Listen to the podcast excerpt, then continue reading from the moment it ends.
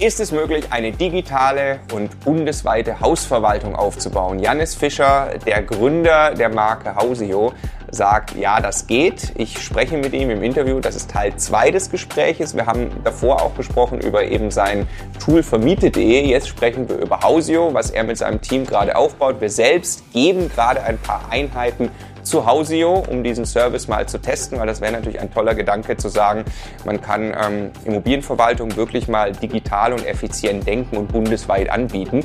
Wir sprechen dann ganz konkret darüber, wie kriegen Sie das überhaupt hin, bundesweit das anzubieten. Sie müssen ja vor Ort alle möglichen Strukturen haben. Ähm, also ein sehr, sehr spannendes Gespräch und wir sprechen am Ende dann auch noch so ein bisschen über die Markteinschätzung. Wie sieht Janis Fischer eigentlich den Markt für private Immobilieninvestoren? Wo geht da möglicherweise die Reise hin? In diesem Sinne ganz herzlich willkommen bei Immocation. Wir möchten, dass möglichst viele Menschen den Vermögensaufbau mit Immobilien erfolgreich umsetzen und im Idealfall auch noch unseren YouTube-Kanal abonnieren. Der Immocation Podcast. Lerne Immobilien. Dann lass uns das mal ein bisschen quasi jetzt, jetzt, jetzt abstrahieren. Das vermietet.de, das gehört ja zu, zu Zen Homes. Mhm. Und hinter Zen Homes sagst du eben Betriebssystem irgendwie für den Immobilienmarkt. Vermietet.de jetzt an die Leute gerichtet, die es selbst noch in der Hand haben wollen mit Tool-Unterstützung. Mhm. Ähm, und jetzt kommt ja Hausi ins Spiel oder was ist, sagen wir mal andersrum gefragt, die, die, der, der Plan für Zen Homes in Summe? Genau. Ähm, also Zenhomes hat, äh, wenn, du hast es eben schon angesprochen, eben die Vision, das Operating-System zu werden. Das heißt aber, wir wollen im Endeffekt ein System schaffen, wo ich jedem Akteur im Immobilienmarkt ein, eine gute Lösung irgendwie anbieten kann. Und wir haben jetzt ja eben auch über die, die Vor- und Nachteile von vermietet.de gesprochen. Und es ist halt einfach so, dass ich mit vermietet.de ähm, nicht vor Ort bin. Ja, und es gibt einfach eine, eine große Anzahl von Leuten, die sagen, ich bin gerne Immobilieninvestor, aber ich will mich eben nicht drum kümmern. Ich gebe das zur Verwaltung. Ich kümmere mich vielleicht um Dealflow und andere Themen, aber ich lasse das komplett verwalten. Und ich glaube, ähm, äh, es ist kein Geheimnis, dass viele mit ihrer Verwaltung nicht unbedingt so zufrieden sind. Das hat diverse Gründe, ja. Ähm, aber es gibt Stand heute eigentlich keine digital aufgestellte, volltransparente, ich sag mal einfach coole, gute Verwaltung. Ja? Leider nein. Äh, nee, so, ne? Und ähm, deshalb haben wir halt gesagt, okay, wir können mit vermietete die Selbstverwalter sehr gut abholen, aber ich, wir glauben, dass der Markt für die Leute, die sagen, ich habe irgendwie das Investor-Mindset und will das abgeben, auch ein Produkt brauchen, ähm, wo wir die Verwaltung für sie machen, das aber über unser System eben, sodass die Kunden einsehen können, was wir denn da treiben. Also sage ich mal, nicht diese Angst vor Transparenz, sondern genau das Gegenteil. Ähm, so dass wir halt ein System geschaffen haben in Hause, wo wir sagen, deutschlandweit, in zumindest in den größten Städten, nämlich da, wo wir für die Operations Partner haben, ähm, können wir quasi als Verwalter agieren auf unserer eigenen Technologie. Und das ist im Wesentlichen, was wir mit Hausio machen wollen. Also ich glaube, wir waren selbst schon mehrfach auch an dem Punkt zu sagen, muss man nicht eigentlich selbst eine Verwaltung aufbauen, weil es so extrem undigital ist, was da eigentlich passiert und es uns immer wieder schüttelt und rüttelt und wir sagen, das muss besser gehen. Ähm, also wir selbst, äh, Stefan und ich haben äh, bisher äh, scheuen das tatsächlich, weil es macht also nicht Sinn, das nur für unsere Immobilien zu tun. Ähm, das, sage ich mal, deutschlandweit für, für, für die ganze Community aufzubauen, das wäre eben ein separater VC-Case, also ein separates Startup, was man irgendwie ausgründen müsste mit Sicherheit. Ne? Ähm, aber das ist ja schon ein brutal dickes Brett zu bohren, oder? Weil ihr, ihr müsst ja dann vor Ort sein. Ähm, die typische Antwort hier wieder Jein. Ja. Ähm, also wir haben, sage ich mal, den, den, Großteil der Verwaltung, also das Kaufmännische, kannst du ja total problemlos zentralisiert abbilden. Ne? Das ist wahrscheinlich ja. sogar besser, weil du die guten Buchhalter ähm, kriegst du halt dann an, an einem bestimmten Standort und wir haben ja sowieso ähm, zum Beispiel das ganze Callcenter, was wir für Vermietet.de auch hatten, hier auch zentral. Ja? Ähm, du hast natürlich eine operative Komponente, aber da muss man aber genau reingucken, wer ist das denn operativ? Das sind Leute, die machen Wohnungsabnahmen Übergaben, das sind Handwerker, das sind Hausmeister und ja, das sind mal Verwalter, die für ein bestimmtes Thema hinfahren. Aber da kommt wieder ein Spiel, dass wir so ein bisschen Gesamtökosystem nachdenken. Wir glauben halt, dass man diese operative Dienstleistung durch Partner abbilden kann. Die sind zertifizierte Partner von uns, die durchlaufen einen Prozess. Dann gucken wir, wer sind die, was können die. Und wenn du jetzt bei uns eine Verwaltungsdienstleistung einkaufst, machen wir die ganzen Buchhaltungsthemen, machen die ganzen ähm, Mieterkommunikationsthemen zentral hier aus Berlin. Und wenn es die an die operativen Themen geht, arbeiten wir dort mit unseren Dienstleistern zusammen, ja, wie jede große Immobilienverwaltung das übrigens auch tut, ne, die für große Bestandshalter äh, arbeitet und das hochprofessionell macht, ja. Heißt, dort greifen wir dann auf zum Beispiel im trivialsten Fall den Subunternehmer Winterdienst zu, ja, einen zertifizierten Hausmeister oder eben äh, Immobilienfachleute. Das können sogar auch andere Verwalter vor Ort sein, die mit uns zusammenarbeiten, wo wir uns halt quasi im operativen Geschäft die, den Bestand teilen. Wir machen ne, die digitale Transparenz, wir machen die Buchhaltung, die Mieterkommunikation. Wir haben aber eine Fachperson vor Ort, die halt eben hingeht und das Objekt begeht, die das dann im standardisierten Prozess eingibt, sodass wir es wieder erfassen können. Okay, das müsst ihr aber jetzt aufbauen. Startet ihr direkt bundesweit? Sagt ihr überall? Gib uns die Einheiten. Wir haben, ähm, wir haben ähm, bundesweit die 30 größten Städte jetzt angebunden, dort, wo wir diese zertifizierten Partner aufbauen konnten. Das hat jetzt auch relativ lange gedauert. Die habt ihr schon aufgebaut? Ähm, also wir haben das letzte Dreivierteljahr daran gearbeitet, diese Partner zu finden. Ja, das ist auch natürlich ein Prozess. Ähm, und nehmen jetzt, sage ich mal, an ausgewählten Standorten die Immobilien an. Wir nehmen jetzt auch, sage ich mal, nicht jedes und alles, ne, weil wir halt auch gucken wollen, dass wir uns die Sachen zutrauen. Ähm, wir haben das so ein bisschen genannt, äh, Mehrfamilienhaus Ready sein. Das war dazu brauchst du halt dann wirklich die operativen Dienstleister überall in Deutschland, ähm, weil so eine Eigentumswohnung, wo es wirklich nur um die kaufmännische Verwaltung geht, wo du die WEG-Verwaltung vor Ort hast, konnten wir von Anfang an machen. Damit sind wir jetzt gewachsen. Ja, damit haben wir quasi äh, geübt und ähm, haben verstanden, wie die Prozesse funktionieren. Jetzt seit dem Sommer, seit, seit ein, zwei Monaten, sind wir jetzt auch Mehrfamilienhaus ready. Ich weiß ja, ihr seid da äh, gerade in der Findungsphase. Wir haben ja auch, äh, ihr habt äh, uns auch interviewt, was ich sehr cool fand, ähm, weil ich wünsche mir natürlich, dass das erfolgreich ist, weil das ist ein, also ein sauguter Service, den Investoren wirklich gebrauchen können. Wir werden euch auch, da bin ich sehr gespannt, Einheiten tatsächlich von uns geben äh, in diese Verwaltung, um das auszuprobieren. Und vielleicht kannst du mal so ein bisschen die, die, die Schnittstelle beschreiben, die wir dann eigentlich äh, mit euch haben. Wie kommt der Service auf uns, äh, auf uns zu? Welche Pakete habt ihr grob geplant? Wie gesagt, ich weiß, ihr seid in der aber aktueller Stand wäre mal sehr interessant. Genau, das ist das, was ähm, wir jetzt am Anfang gemacht haben, einfach ganz viele Interviews geführt mit ähm, Kunden, so potenziellen Kunden um einfach zu verstehen, ist denn diese klassische Verwaltungsdienstleistung das, was die Leute haben wollen. Du kennst das selber, du gehst zum Verwalter, dann gibt er dir einen Vertrag, dann sagst du, nee, ich bringe dir aber irgendwie fünf Einheiten oder 20 und mach mal das und das und das im Vertrag anders. Und was kriegst du? Du kriegst am Ende zwar einen Vertrag, wie du den haben willst, aber der Verwalter hat halt 100, 200 verschiedene Verträge und deshalb ist auch die Dienstleistung nicht gut, weil es ja keinen Standard gibt. Und wir haben jetzt relativ lange darauf rumgeforscht, ähm, was ist denn jetzt eine Dienstleistung, die standardisiert ist, die dir aber trotzdem die Möglichkeit gibt, ein gewisses Maß an Individualität im Vertrag zu haben und haben jetzt, Stand heute, uns elf Produkte ausgedacht. Die gehen von, ich sag mal, einem reinen Asset Management. Das heißt, du hast schon einen Verwalter und wir kontrollieren dessen Arbeit nach bei größeren Beständen, bis hin zu, ich mache nur die Nebenkostenabrechnung für dich, weil alles andere möchtest du selber machen, in so einem Baukastensystem zusammen. Ja?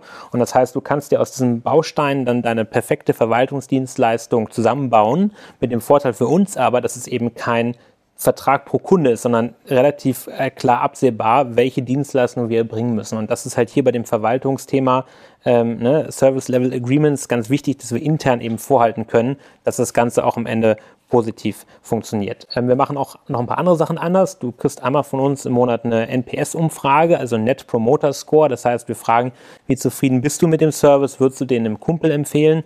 Ähm, wenn ja, ist gut. Wenn nicht, können wir nachgehen und verstehen, was können wir besser machen. Ähm, wir verwalten das Ganze über vermietet.de. Das heißt, du kannst dich einloggen und sehen, haben wir abgerechnet, äh, haben wir den Handwerker beauftragt, ist die Miete gezahlt, wie ist die Immobilienwertentwicklung? Mit dem Spaß, dass wenn du ein Mischportfolio hast, kannst du auch neben den Sachen, die wir darüber verwalten, eben selber verwalten. Ja? Und das sind so ein paar die Dinge, die, die unterschiedlich sind bei uns als zu einer normalen Verwaltung. Okay, kannst du was zu, zu, den, zu den Paketen sagen ähm, und auch Ideen schon für den Preis? Hm, ehrlich gesagt nicht, ja, zu früh. Weil, weil wir genau das ausprobieren wollen und auch, was wir bei ähm, dem Thema Audio schon sehen, was anders ist als bei vermietet.de, dass du regionale Unterschiede hast. Ne?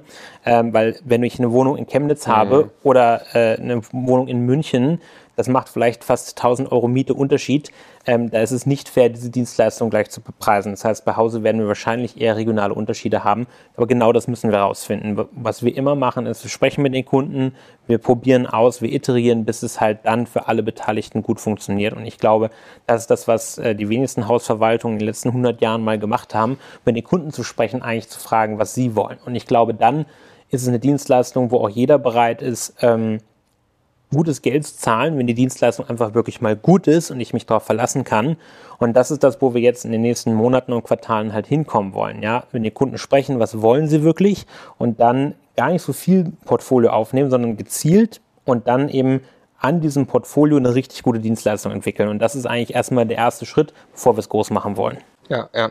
Ich meine, müsste ja auch, wenn man es sich anschaut, tatsächlich möglich sein, weil einfach so viele Effizienzen eigentlich zu heben sind, dass man eigentlich tatsächlich eine, eine, bessere Dienstleistung hinbekommt, wahrscheinlich noch zu einem günstigeren Preis, wenn man es halt eben richtig macht. Ähm, ich würde gerne noch verstehen, wie sehr ihr den Investor selbst oder den Immobilienentwickler, also was ist so die höchste Leistungsstufe? Ich mache mal ein Extrembeispiel. Gerade ein Haus von, von Stefan und mir, 24 Parteienhaus. Äh, die Mieten sind bei 3 Euro. Renoviert wurde in den 90ern, ähm, äh, Nachtspeicheröfen sind drin. Zielmiete ist 6,50 Euro, 7 Euro. Äh, dann ist das irgendwie 8, 9, 10 Prozent Mietrendite. Aktuell ist es 5. Dazu muss man aber vielleicht sogar den einen oder anderen Grundriss verändern, weil man gucken muss, dass man die am Mietmarkt richtig platziert. Man muss sowieso alles sanieren. Man muss überlegen, dass man eine neue Heizung einbaut. Man könnte sogar vielleicht das Dachgeschoss ausbauen. Ich übertreibe also maßlos, ne? aber könnte ich jetzt einfach sagen, hier, nimm mal das Haus, und in den nächsten drei Jahren ist das fertig entwickelt und könnte sowas bei euch einkaufen. Das ist wahrscheinlich zu extrem, aber wo ist da so die Grenze? Also ich glaube, das wäre natürlich irgendwann das Wunschszenario, weil im Asset Management natürlich viel mehr Werte geschaffen werden können als im Property Management. Wir kommen aber eben eher über den Property Management Engel da rein, dass wir halt sagen, wenn dein Property Management nicht ordentlich ist, wenn die Immobilie nicht gut verwaltet ist, dann werden, entstehen Schäden, dann ähm, habe ich nicht mhm. die Datenlage, dann kann ich mich eben auf das Investor sein gar nicht unbedingt so richtig konzentrieren. Deshalb gebe ich es ja ab. Und wenn ich da aber noch hinterhergehen muss, hat das Abgeben eigentlich keinen Sinn gemacht. Und das heißt, wir kommen eben über das Thema Verwaltung rein und sagen, die Datenlage muss gut sein. Wir haben das Asset Management Mindset hier auch in der Firma und ich glaube, das ist ein bisschen der Unterschied auch zum klassischen Verwalter. Wir wollen halt nicht verwalten des Verwaltens willen, sondern um den Wert zu heben. Ja? Ähm, und ich glaube, da werden wir aber Stück für Stück die Dienstleistung aufbauen ähm, dass man sagt, man kann dort unterstützen. Ne? Angefangen beim Thema Mieterhöhung, bis hin später zum Thema Umbau, Sanierung. Ähm, das ist aber ein Portfolio, was auch über die Zeit aufgebaut werden muss, was vielleicht auch gar nicht unbedingt von uns dann kommen muss, sondern wo wir wieder sagen, hey, wir haben ein, zwei ausgewählte Partner, die sind richtig gut im Bereich Refinanzierung, ähm, Sanierung und denen, deren Dienstleistungen bieten wir jetzt hier an. Ja, wir kommen definitiv über das Verwalterthema. Ja. Okay, das heißt, äh, ich muss im Prinzip, also wenn ich jetzt extreme Entwicklungsobjekte kaufe, macht ja auch total Sinn. Das ist so hochgradig individuell und das ist ja da, wo der ganz große Wert entsteht. Das werde ich immer als Investor selbst verstehen, durchdringen, äh, machen müssen. Möglicherweise mit vereinfachter Unterstützung. Also auch das, glaube ich, ist ein extrem dickes Brett zu bohren. Aber wenn ich dann einfach einen Handwerker per Klick beauftragen kann, ist natürlich die Frage, was der dann kostet, ähm, äh, weil das muss ja günstig sein. Aber also nehmen wir an, ich entwickle das dann in einen einigermaßen eingeschwungenen Zustand, dann würdet ihr es quasi übernehmen, dann würdet ihr aber auch aktiv dabei unterstützen und immer wieder, ich sag mal, Entwicklungspotenziale vielleicht aufzeigen, so dass man dann da äh, entscheiden kann. Wir kommen da natürlich auch mal wieder über einen technischen Winkel. Ne? Also das heißt, wenn ich sage, du hast da gewisse Verträge drauf laufen, ja, wir finden sicherlich technologisch Möglichkeiten, deine Verträge zu optimieren. Aber wir die im Hintergrund durchsuchen und sagen, kannst du nicht hier Geld sparen? Ja, das ist eine Dienstleistung, die ich mir sehr gut vorstellen kann. Wir kommen wieder über das Thema Großeinkauf. Jetzt wenn wir über Versicherungen zum Beispiel sprechen. Ne? Wir mhm. können bei Hausio genauso wie bei vermietet.de aggregieren wir, sage ich mal, die Marktmacht von uns Privatvermietern und können deshalb halt bei Versicherungen, Banken, äh, großen Dienstleistern auch besser einkaufen. Ich glaube, das kann man hier auch wieder spannend anbringen. Ja. Und wir gehen halt natürlich sehr stark in die Themen rein, die wir mit unserer Technologie irgendwo schon gelöst haben, wo wir quasi menschlich nicht so stark nachsteuern können, weil menschliches Arbeiten auch in der Verwaltung ist immer eine Fehlerquelle irgendwie, ja. Und das heißt, wir wollen natürlich die menschliche Komponente im Beratungsansatz zum Kunden haben, also welche Hausedienstleistung brauche ich eigentlich, genauso wie gegenüber dem Mieter, ja. Das heißt, da wird jetzt bei uns nicht eine, eine, eine Hotline-Stimme dran gehen, sondern das ist ein Mensch, der das, die Telefonhörer abnimmt, aber hintenrum die Prozesse, die Abrechnung machen, die Mieterhöhung, das sind Sachen, die man über die nächsten Jahre immer automatisiert und deshalb effizienter gestalten kann. Ja. Wirklich sehr spannend. Ähm, also werden wir definitiv hautnah verfolgen, weil wir euch tatsächlich Objekte geben für Hausio. Jetzt müssen wir mal ein bisschen aufpassen, wer sich jetzt auf die Suche macht äh, und das Gespräch hört. Ihr plant möglicherweise das noch umzubenennen, wisst aber noch nicht in was. Äh, man muss also ein bisschen. Das ist äh, typisch Startup. Ja? Genau, es, es entwickelt ja. sich, die, die Pakete ändern sich, die Namen ändern sich vielleicht auch nochmal das ist halt einfach die Realität. Ne? Wir, wir, machen was Innovatives, das ist spannend, aber das heißt auch, man macht Fehler, sowohl bei Vermietet.de als auch bei Hause. Das muss auch Teil der Kultur sein, weil wenn du sagst, du machst alles am Anfang richtig, dann traust du dich nicht mehr, coole Sachen auszuprobieren. Und das ist beim Thema Immobilie gar nicht so einfach, ne? weil natürlich es auch irgendwie darum geht, ich habe da einen großen Wert und da dürfen keine Fehler passieren. Und deshalb sind wir da immer sehr vorsichtig, was wir ausprobieren, aber trotzdem muss es machen, um coole neue Sachen zu entwickeln. Ja, es ist ja einfach jahrzehntelang auch nicht ausprobiert worden ja. und äh, deswegen ist die Branche auch teilweise so altertümlich, wie sie noch ist. Okay, aber wer sich also auf die Suche macht über die Wörter vermiete.de, über Zen Homes und so, dürfte man dann auch finden. Auch, auch, auch mein-hausio.de ist quasi ja. die Domain, die wir da haben. Da, ja. Die werden wir, wenn wir es umbenennen sollten, umlenken. Also von da, man findet uns schon. Okay, sehr gut. Dann lass uns mal ein bisschen, bisschen auftauchen, generell in den PropTech-Markt. Also mhm. ich persönlich finde das eben sehr spannend. Es passiert viel. Ich weiß, ähm, äh, du kriegst ganz viel mit in der Richtung. Vielleicht kannst du mal ein bisschen einen Überblick geben, was du glaubst. Also jetzt natürlich speziell kommend wieder ähm, vom privaten Immobilieninvestor, vom privaten Vermieter. Äh, was ändert sich generell gerade äh, in, in, im, im PropTech-Markt für, äh, für diesen Nutzer? Genau, also ich glaube, dass ähm, was halt schon sehr spannend ist, dass ähm, PropTech so einen ersten, sage ich mal, Reifegrad ähm, erfährt. Ähm, ne, man, ursprünglich, ne, man, es gibt FinTech, also Financial Technologies, dann kam PropTech, also Property Technologies. Das spaltet sich gerade wieder auf in PropTech und Construction Tech. Also es war mal eins, jetzt mhm. ist quasi, nachdem die erste große Welle der, der PropTechs durch ist, ähm, kommt quasi Construction Tech, also die Digitalisierung der Baustelle als, als neues großes Thema. Ähm, und ähm, was hat halt angefangen, sage ich mal, vor fünf bis sieben Jahren ähm, mit den ganzen Maklerthemen, als in Deutschland das Bestellergesetz kam und ähm, quasi der Makler auf einmal nicht mehr vom äh, Mieter bezahlt wurde, sondern eben vom Vermieter. Da gab es die ersten Makler-Startups und ähm, seitdem hat sich dieser Markt ähm, komplett etabliert ähm, und es gibt eigentlich in allen Bereichen Verwaltung, Vermietung, Verkauf, ähm, bis hin fast zu Asset Management diverse Startups, die versuchen, diese Probleme zu lösen. Was allerdings so ist, dass die meisten PropTechs schon als, ich sage mal, Effizienzgewinnler für große Immobilienfirmen aufgestellt sind. Das heißt, die meisten PropTechs, die du so auf den typischen Veranstaltungen treffen wirst, da gibt es irgendwie die Expo Real als, als große Immobilienmesse und auch diverse, sag ich mal, äh, PropTech-Veranstaltungen. Aber das sind in vielen Fällen äh, Firmen, die gesagt haben, es gibt zum Beispiel im Bereich Verwaltung dieses eine Problem, das möchte ich für alle großen deutschen Verwaltungen lösen. Es gibt zum Beispiel im Bereich Immobilienbewertung das Problem, das möchte ich jetzt für alle lösen. Und ähm, in Teilen profitieren Private davon, entweder zum Beispiel als Nutzer, wenn sie selber Mieter sind, ja, ähm, teilweise zum Beispiel, wenn es um das Thema Pricing geht und Bewertung geht, weil diese ähm, Lösungen zunehmend eben auch den, sag ich, dem Endkonsumentenmarkt zur Verfügung stellen. Aber das ist ja etwas, das wir sag ich mal, in allen Branchen sehen. Es fängt im B2B-Bereich an, die großen Technologielösungen, und geht dann runter in den Endkonsumentenbereich. Ich meine, Computer waren irgendwie auch am Anfang Geräte für große Firmen und inzwischen hat jeder einen, ja. Und das ist, glaub, ich glaube persönlich, das, was im, im PropTech-Markt jetzt vielleicht als nächste Welle kommen kann, mehr Consumer Technologies, ja. Da geht es viel um das äh, Thema ähm, Equity im, im Haus befreien durch neue Finanzierungsmechanismen. Ähm, Erklär das mal. Was heißt das? Also es geht im Wesentlichen darum, ähm, du hast zum Beispiel ein Haus äh, gekauft ähm, und dein ähm, Equity ist da drin quasi gebunden. Ja, das heißt, du kannst dann ähm, auf diesem Equity neue interessante Finanzierungsoptionen ähm, machen. Mein Eigenkapital ist gebunden. Mit, genau, Eigenkapital, genau, Eigenkapital ist gebunden, genau. Ne? Also kannst halt quasi dein Eigenkapital daraus befreien. Kannst, ähm, es gibt auch für zum Beispiel die, die alternde Generation zunehmend Lösungen, wo quasi dann ähm, Rentner ihre Immobilien verkaufen können und zurückmieten können. Also solche neuen, sage ich mal, finanzierungsgetriebene Ideen sehe ich gerade am Markt. Und man sieht gleichzeitig den, sage ich mal, B2B-Teil der letzten fünf Jahre einen gewissen Grad an Reife entdecken, wo es eben um das große Thema Verwaltungsoptimierung, Verkaufsoptimierung, Prozesse geht. Ja, das sind so die beiden Ströme, die ich gerade sehe.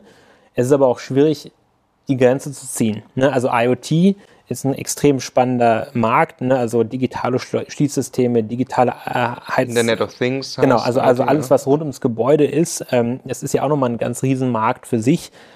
Kann man auch zu PropTech zählen, dann wird es halt extrem groß. Also das ist einfach super spannend, dass das, das ganze Bereich Immobilie hat ja Finanzierung, Verkauf, äh, das Gebäude an selber eben vorhin den Bereich Bauen mit dabei und je nachdem, wie breit du das siehst, gibt es halt extrem viele Firmen, die da was machen ich würde noch äh, vielleicht erwähnen für den privaten Investor Crowd Investing ist mhm. das ist ja auch eigentlich schon länger, oder? Das ist auch einer der Das, ist, das ist einer der, der ganz großen Märkte. Ne? Also genau wie die, die digitalen Makler-Startups ist das Thema ähm, äh, Crowd Investing in Immobilien, ich würde sagen, auf dem höchsten Reifegrad. Hast du absolut recht. Ja. ja. Dann lass uns doch mal noch äh, die große Glaskugel rausholen. Mhm. Ich würde natürlich von dir äh, möglichst präzise genau wissen, wo sich die Immobilienpreise hin entwickeln. Ähm, nee, aber erzähl mir mal so deine Gedanken. Ähm, was glaubst du in den nächsten Jahren, was passiert? Und ähm, äh, vielleicht vorgeschalten, ähm, was ist eigentlich jetzt im Jahr 2020 passiert? Wie hast du das wahrgenommen, Auswirkungen auf den Immobilienmarkt? Also ähm, ich finde es einfach extrem spannend, was, was jetzt 2020 passiert ist. Ähm, auch wie so die, die wildesten Thesen entstanden sind. Die einen haben gesagt, okay, ist alles vorbei. Die anderen haben gesagt, nee, Immobilien, sicheres, sicherer Hafen. Ich glaube einfach, äh, man hat so ein paar extreme Makrotendenzen, die so gegeneinander laufen. Extrem niedriger Zins, der auch nach allem, was man volkswirtschaftlich weiß, erstmal so bleiben wird. Ja, dann aber, sage ich mal, ein eingefrorener Markt, in dem es quasi keine Liquidität gibt.